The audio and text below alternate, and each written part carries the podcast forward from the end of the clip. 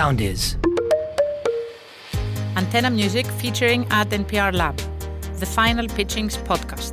Υπό την καθοδήγηση της αναπληρώτριας καθηγήτριας και διευθύντριας του εργαστηρίου κυρίας Μπέτης Τσακαρέστο και της κυρίας Δόμνικα Σκρέτα, Head of Marketing, Communications and Digital Transformation Antenna Music.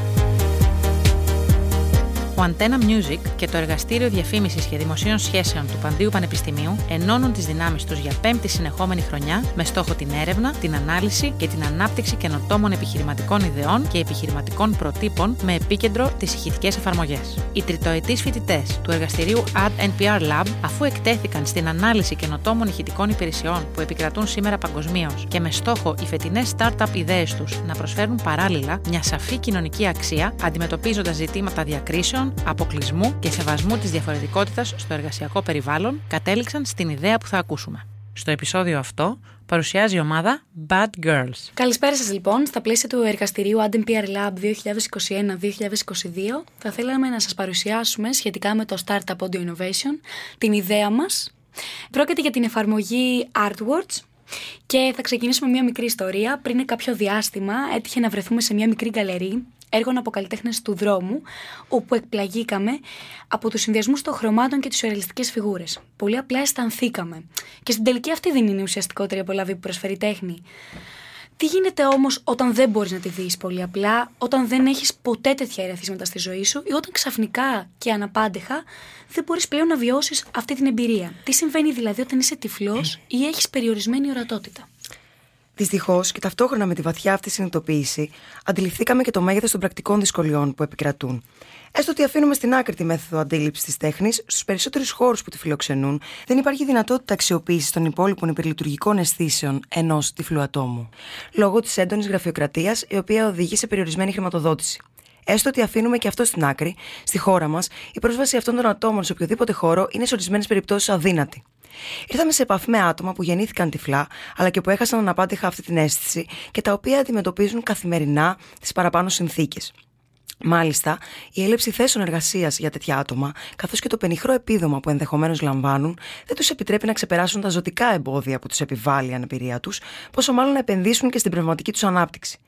Ταυτόχρονα, μας ενέπνευσαν βαθύτατα, αναφέροντας ότι και για αυτούς η τέχνη είναι πάνω απ' όλα αίσθηση. Την ακούν, την ακουμπούν και φτάνουν με αυτούς τους τρόπους στην ουσία της. Έτσι λοιπόν γεννήθηκε η ιδέα για την εφαρμογή Artwords, ένα ψηφιακό ηχητικό πολυχώρο τέχνης. Στόχος μας είναι η δημιουργία μιας κοινότητας τέχνης, όπου τα εμπόδια που προαναφέραμε δεν θα έχουν καμία υπόσταση πια. Ουσιαστικά, εθελοντέ με στοιχειώδη διαπιστευτήρια όσον αφορά την τέχνη και την καθοδήγηση τυφλών θα αναλαμβάνουν να αποδίδουν με γλαφυρό τρόπο, μυθιστορηματικά θα μπορούσαμε να πούμε, έργα οικαστικών και άλλων τεχνών, εστιάζοντας τα συναισθήματα που αυτά γεννούν, έτσι ώστε να επιτρέψουν στους χρήστες να πλησιάσουν τα έργα με έναν πανανθρώπινο τρόπο αντίληψης.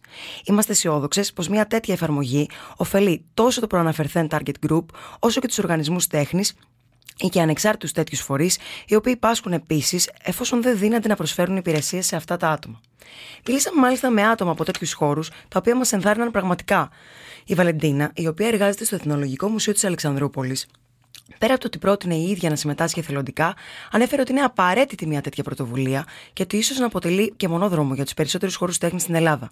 Η κυρία Σοφία, από την άλλη, πρόεδρος του Κέντρου Αποκατάστασης και Εκπαίδευσης Τυφλών, τόνισε πως μια τέτοια εφαρμογή είναι όντως πολλά υποσχόμενη, καθώς πράγματι ένα άτομο με προβλήματα όρασης μπορεί να βιώσει την εμπειρία της τέχνης αξιοποιώντας συνεργατικά τις αισθήσεις του, κυρίως την ακοή και την αφή του. Πράγματι, όπως ανέφερε και η κυρία Σοφία, σε παγκόσμιο επίπεδο βρήκαμε διάφορες εφαρμογές που είναι αφιερωμένες σε αυτά τα άτομα, ωστόσο με έναν κάπως χρησιμοθυρικό χαρακτήρα, όπου αξιοποιούν το ακουστικό στοιχείο για να δημιουργήσουν ένα ψηφιακό οδηγό. Κάποιες αρκετά πετυχημένες εφαρμογές είναι η Digital Eyes και η Light Detector. Είναι στην ουσία ακουστική οδηγή GPS χρησιμοποιώντας τυποποιημένα συστήματα και προσέγγιση. Και αυτό ακριβώς είναι για εμάς το κενό στην αγορά και το περιθώριο ευκαιρίας μας. Δεν υπάρχει δηλαδή κάποια ψηφιακή υπηρεσία που να αποσκοπεί και να επικεντρώνεται καθαρά στην πνευματική μέρημνα και ανάπτυξη των ατόμων με περιορισμένη όραση. Για να υλοποιήσουμε το όραμά μας και να επιβεβαιώσουμε τη βιωσιμότητά του, ξεκινήσαμε με τον υπολογισμό του απαραίτητου για την εκκίνηση κόστους. Και τους τρόπους απόκτησης αυτού κεφαλαίου. Έτσι, δημιουργήσαμε μια αλυσίδα αμοιβαίας αξίας, όπου άμεση πελάτες μας και βασική πηγή εσόδων, κυρίως στα αρχικά αυτά στάδια της εφαρμογής, θα είναι συμμετέχοντες οργανισμοί ή φορείς τέχνης, τα έργα των οποίων θα είναι διαθέσιμα στην πλατφόρμα μας. Η είσοδος στην πλατφόρμα θα συνεπάγεται με μια μηνιαία συνδρομή. Συνεργάτες μας είναι εθελοντές και ΜΚΟ οργανισμοί, όπως ο Φάρος και το Κέντρο Αποκατάστασης και Εκπαίδευσης Τυφλών, οι οποίοι είναι πρόθυμοι και σε θέση να βοηθήσουν, όπως είδαμε και από τη συνομιλία μας με την κυρία Σοφία, αλλά και παρατηρώντας το έργο που παράγουν μέχρι τώρα.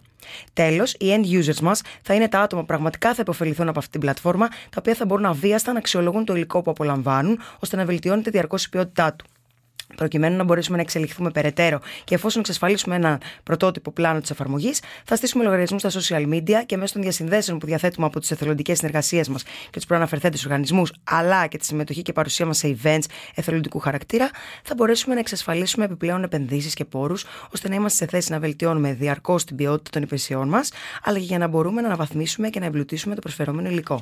Θα θέλαμε μέσα από την ιδέα και το όραμά μας να εμπνεύσουμε και κυριότερα να βοηθήσουμε κάθε άτομο να αντιληφθεί μία από τις πιο ουσιαστικές εκφάνσεις της ζωής που είναι η τέχνη. Σας ευχαριστούμε πολύ. Δείτε αναλυτικά την παρουσίαση της ομάδας στην εφαρμογή Medium της σελίδας Startup Lab by Ad PR Lab Pantheon University. Ευχαριστούμε θερμά τους καλεσμένους στο φετινό εργαστήριο, κύριο Eric Parks, co-founder και general partner Velocity Partners Venture Capital, την κυρία Κατερίνα Ψύχα, communication manager της Diversity Charter Greece και τον κύριο Dmitro Green, CEO of Aggregation της εταιρείας Jubel. Ακολουθήστε μας στο Soundees, στο Spotify, στο Apple Podcasts και στο Google Podcasts.